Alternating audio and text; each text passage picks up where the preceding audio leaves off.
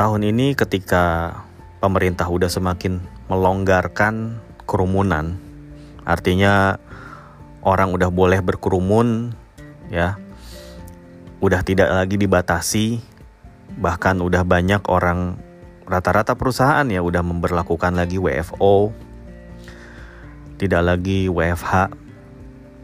Itu kemudian diikuti dengan um, apa ya bertubi-tubinya acara konser musik ya. Udah ada pesta pora udah ada playlist day terus kemudian muncul lagi uh, soundrenalin terus bakalan datang lagi Java Jazz bakalan muncul lagi macam-macam lah dengan nama dan dalam bentuk apa pun terus uh, artis-artisnya juga makin variatif yang didatengin. Terus band-band tua pada reunian. Itu sebenarnya gimana sih ya? Ada fenomena apa di sini? Dan dan apakah tahun depan itu akan sama? Dan apakah kita juga harus datangin semua gitu? Konser-konser itu.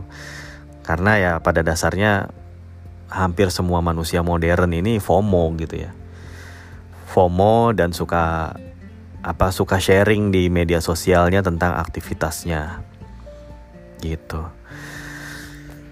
Uh, menurut gue banyaknya konser yang berjalan sekarang gitu ya. Ini sama dengan fenomena atau seiring dengan fenomena banyaknya artis-artis atau band-band yang reunian. Yaitu karena mereka BU alias butuh uang. Ya iyalah, selama pandemi para musisi emang uh, cukup prihatin gitu ya. Kondisinya karena ya mereka nggak bisa manggung, mereka kontraknya mungkin diputus oleh kafe-kafe ya gimana mau kontraknya nggak diputus oleh kafe ya. Kalau kafenya itu nggak boleh buka gitu nggak boleh menerima pengunjung.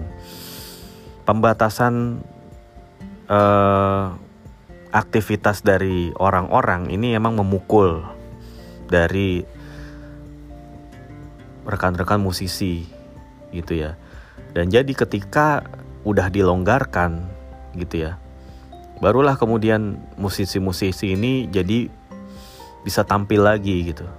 Boleh dibolehin tampil lagi dan akhirnya promotor-promotor penyelenggara konser langsung pada gercep langsung melihat peluang menangkapnya gitu ya dengan menggelar konser-konser dengan berbagai artis, berbagai tema, berbagai genre gitu ya.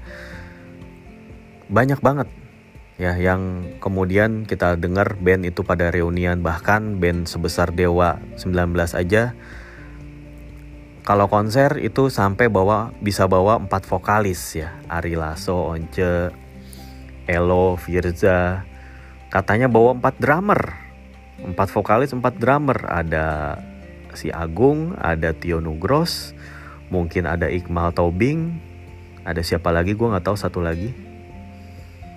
Ya.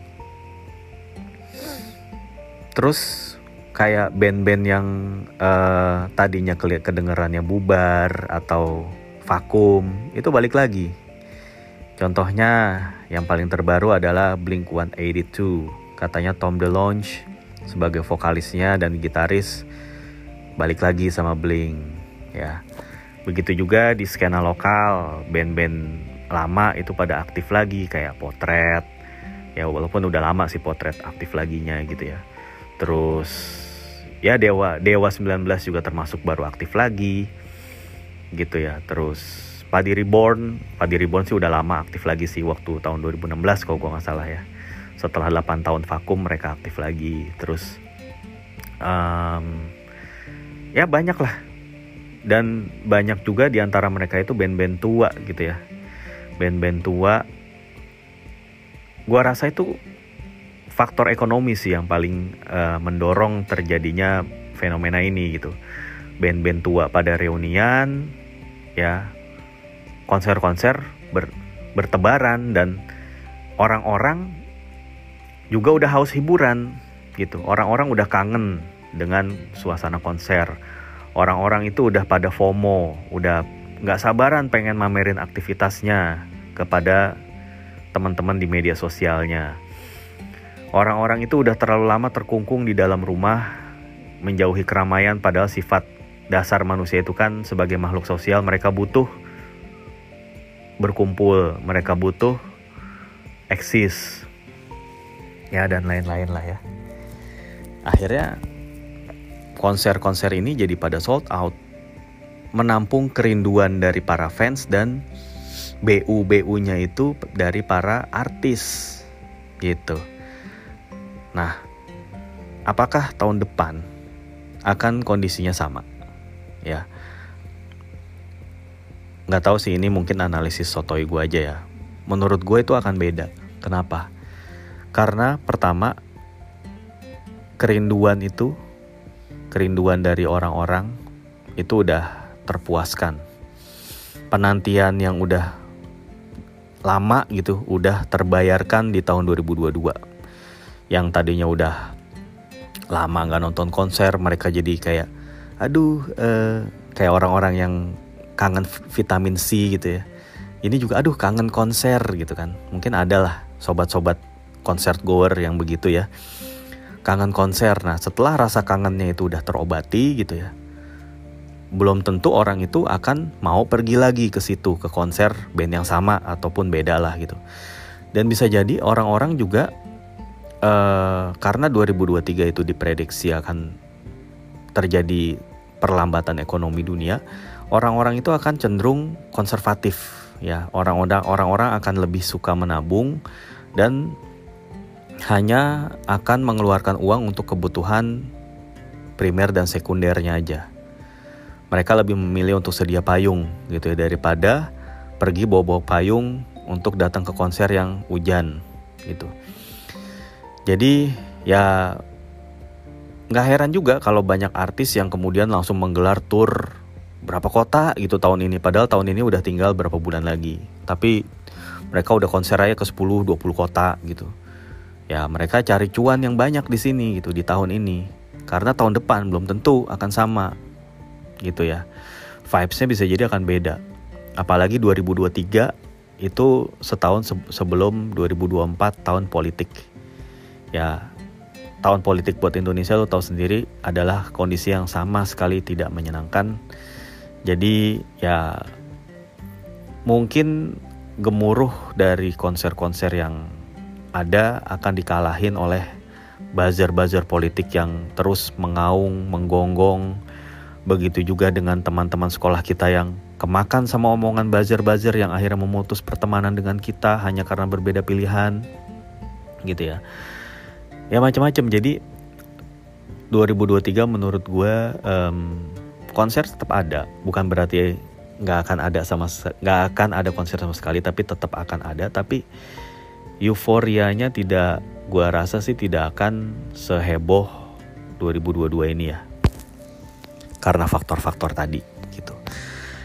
Nah terus gue sendiri kan juga dulunya suka nonton konser gitu ya. Dan setelah gue udah menyaksikan konser-konser dari sebagian besar band-band favorit gue ya sebetulnya gue gue itu udah nggak terlalu yang antusias banget nonton konser terus terang. Ya pertama kalau nonton konser gue gue kan orangnya juga nggak gitu suka keramaian dan ya pokoknya namanya ngantri berdiri terus desek-desekan sama orang aus lapar terus macet. Itu sebetulnya bukan kegiatan yang gue suka. Gitu. Jadi mungkin tahun 2023 nanti gue pun juga tidak akan mengalokasikan duit dan juga waktu gue untuk nonton konser lagi. 2022 mungkin gue akan nonton salah satu atau dua lah tergantung tergantung duit tergantung anggaran ada apa enggak gitu. Dan juga tergantung band yang tampil ya ya gue ngeliat sih Soundrenalin kalau misalnya bener-bener jadi di Offspring datang gue sih akan nonton usahain nonton. Karena di Offspring itu adalah salah satu band favorit jadinya ya gue akan usahain untuk nonton. Tapi kalau di Offspring yang gak ada kemungkinan gue gak akan nonton. Nah, kalau tahun depan misalnya ada band-band yang menarik perhatian gue lagi untuk gue nonton konser, ya itu mungkin gue pertimbangkan. Contohnya band yang akan nge-trigger gue untuk nonton konser adalah pertama Red Hot Chili Peppers, kedua Foo Fighters, ya, um, atau Metallica, salah satu Metallica Megadeth, yang mana dua band ini ya top 2 favorit gue, gitu. Tapi kalau di luar nama-nama tadi, ya gue nggak akan segitunya berusaha. Ya, jadi misalnya kalau ada kesempatan, ayo. Tapi kalau enggak, ya nggak apa-apa. Gitu. Dan lagi-lagi kalau gue ngomong soal nonton konser, ya I've seen it all. Gue udah nonton Megadeth dua kali, gue udah nonton Metallica sekali, gue udah nonton Guns N' Roses Dream Theater gue udah nonton, Bon Jovi gue udah nonton, terus apalagi Extreme gue udah nonton, terus apalagi ya, uh, Cranberries udah nonton, Stereophonics udah nonton, Mr. Big gue udah nonton, Arkarna gue udah nonton, uh, ya.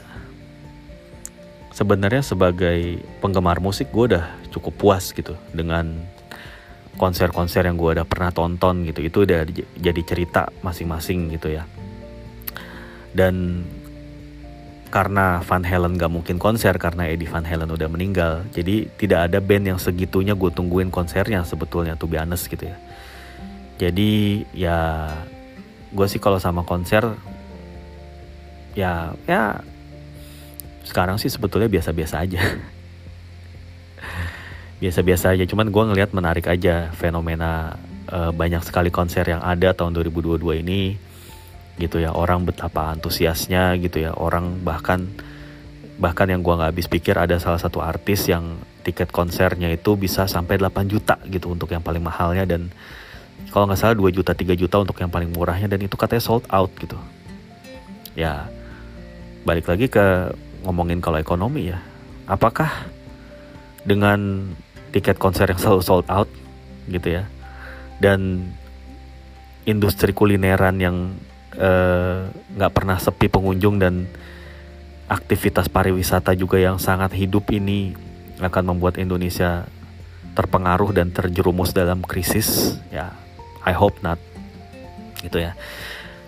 Orang Indonesia ini kuat dalam konsumsi rumah tangga kuat dalam jalan-jalan kuat kulineran kuat nonton konser haus hiburan. Jadi ya ketahanan negara ya ternyata perilaku-perilaku hedon dan juga perilaku suka jalan suka hangout ini ya ada gunanya juga sih buat apa ya buat menjaga ketahanan ekonomi gitu karena ketahanan ekonomi itu akan uh, terjaga selama perputaran uang itu masih besar jadi uangnya itu muter, uangnya itu nggak berhenti di satu kalangan, tapi muter ke mana-mana. Distribusinya merata dari kelas atas, kelas menengah, kelas uh, menengah ke bawah, kelas bawah.